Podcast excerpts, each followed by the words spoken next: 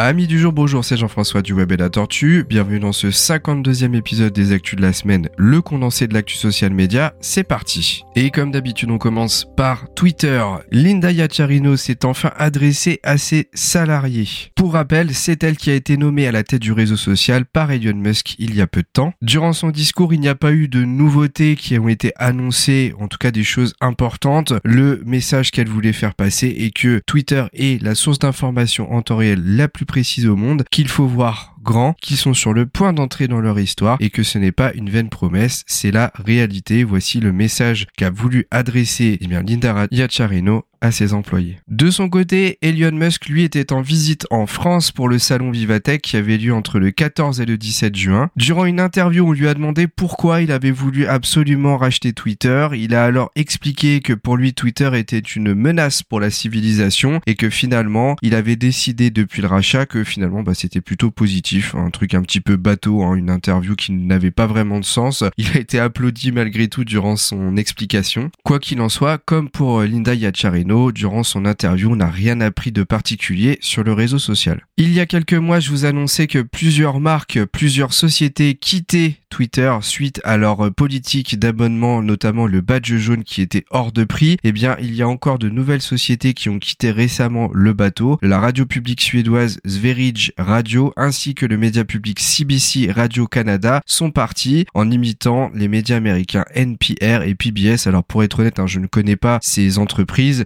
mais on sent clairement qu'il y a une protestation vis-à-vis de cet abonnement à 1000 dollars par mois qui est complètement surdimensionné pour moi et euh, je pense que c'est euh, que dans la continuité et ça ne va pas s'arrêter durant l'année. Je pense qu'il y aura d'autres entreprises qui vont partir. Enfin, il faut savoir qu'une nouvelle restriction est en projet sur Twitter si vous n'avez pas Twitter Blue, ce serait la limitation du nombre de messages privés quotidiens que vous pourriez envoyer. En effet, si vous n'avez pas cet abonnement, eh bien Twitter envisage de vous limiter le nombre d'envois de messages à certaines personnes, certaines entreprises par jour. Le nombre limite serait de 500 DM. C'est quand même énorme, 500 hein, messages privés par jour. Je, je clairement, j'utiliserai jamais ça moi personnellement. Mais donc, si vous de votre côté vous veniez à dépasser ce nombre, sachez que l'application vous enverrait un message qui viserait à vous inciter à passer à Twitter Blue.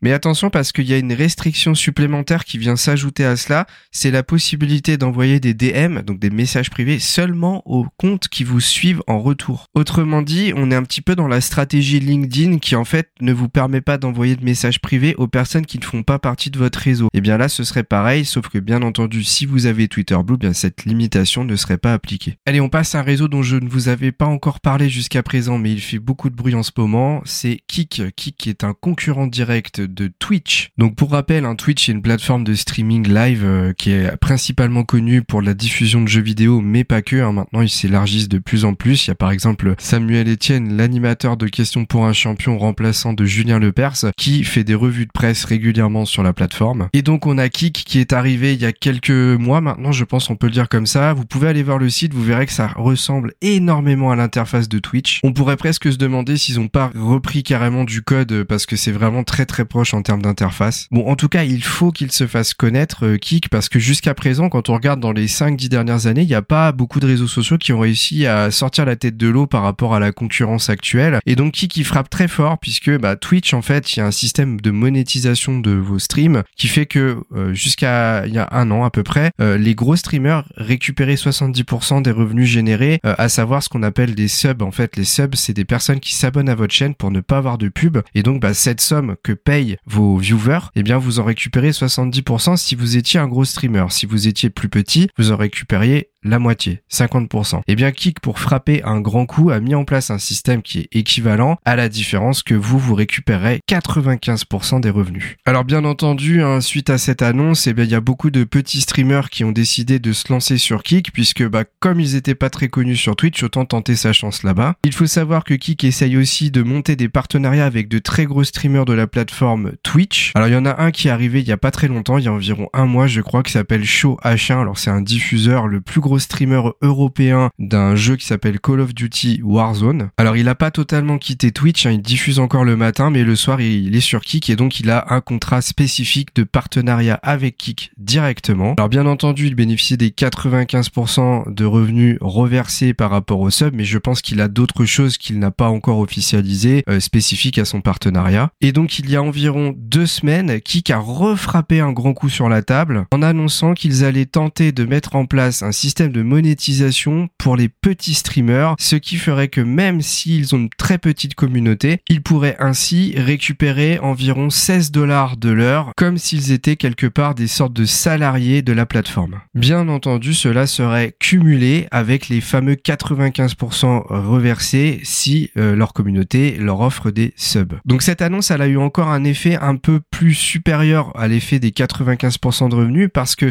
faut savoir que même si on vous reverse 95% des revenus en sub, bah, il faut déjà les avoir ces subs. C'est-à-dire qu'il faut monter une petite communauté et que cette communauté ait envie de vous follow sans les publicités. Et ça, euh, connaissant un peu la plateforme Twitch, bah, c'est pas facile. En général, il faut atteindre au moins 50, 100 viewers de moyenne pour qu'il y ait une petite dizaine de personnes qui commencent à vous donner des subs. Et donc, vous imaginez bien que c'est pas suffisant pour en vivre. Ce qui fait qu'il y avait encore beaucoup de personnes qui restaient sur Twitch, puisque Twitch a sa visibilité qui est quand même phénoménale. C'est le leader incontesté des plateformes de streaming. Mais là, c'est vrai qu'avec cette annonce, on a quand même remarqué que beaucoup de streamers commençaient à créer des comptes sur Kik en espérant que le cumul de la petite communauté qu'ils ont avec les 95% de revenus plus, eh bien, ces fameux 16 dollars de l'heure leur permettrait de commencer à vivre un petit peu mieux et un petit peu plus facilement en tant qu'indépendant streamer par rapport à la plateforme Twitch où, eh bien, pour percer, entre guillemets, c'est beaucoup plus long. Alors attention, hein, c'est tout frais cette annonce et on connaît pas encore très bien les conditions précises pour avoir les 16 dollars. Des bruits courts comme quoi il faudrait quand même avoir au moins 100 viewers de moyenne. D'autres disent que finalement il n'y aura pas de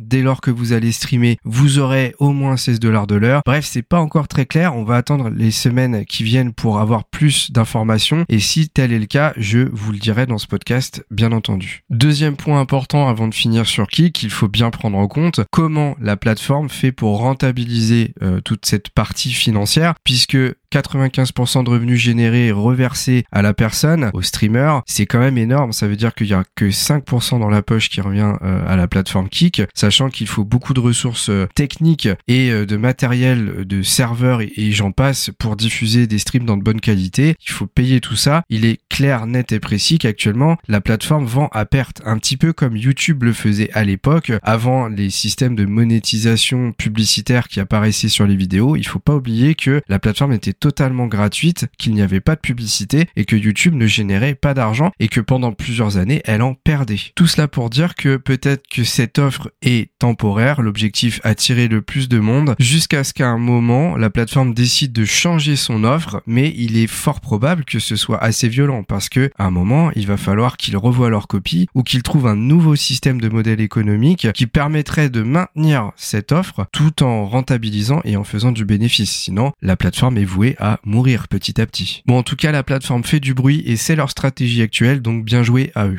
Allez, on passe à TikTok. Sur la version desktop, vous allez bientôt pouvoir ajouter vos propres sons dans vos vidéos au moment de faire le montage de votre TikTok. Plus besoin donc de passer par la banque de sons de la plateforme justement, ou parfois vous êtes même limité en fonction de votre type de compte. Si vous êtes un compte entreprise par exemple, eh bien vous n'aurez plus cette limitation. Alors je ne sais pas par contre s'il y aura une sorte de contrôle des droits d'auteur après montage, euh, au moment juste avant la publication. Je ne sais pas encore. C'est Jonah Manzano qui a annoncé ça et comme je vous le dis souvent, les influenceurs réseaux sociaux ont accès à des fonctionnalités en avant-première et donc difficile de dire quand est-ce que cela sortira et d'avoir plus de détails pour le moment. Une autre fonctionnalité qui est en test serait la possibilité de faire des recherches à partir de photos étant présentes sur votre galerie de téléphone. C'est-à-dire qu'à côté de la barre de recherche, vous auriez un petit euh, appareil photo qui apparaîtrait. Vous pourriez appuyer dessus, aller chercher une image se trouvant dans votre galerie et à partir de cette image, eh bien, l'algorithme de TikTok, l'intelligence artificielle, irait chercher des TikTok proposant des contenus utilisant ce visuel.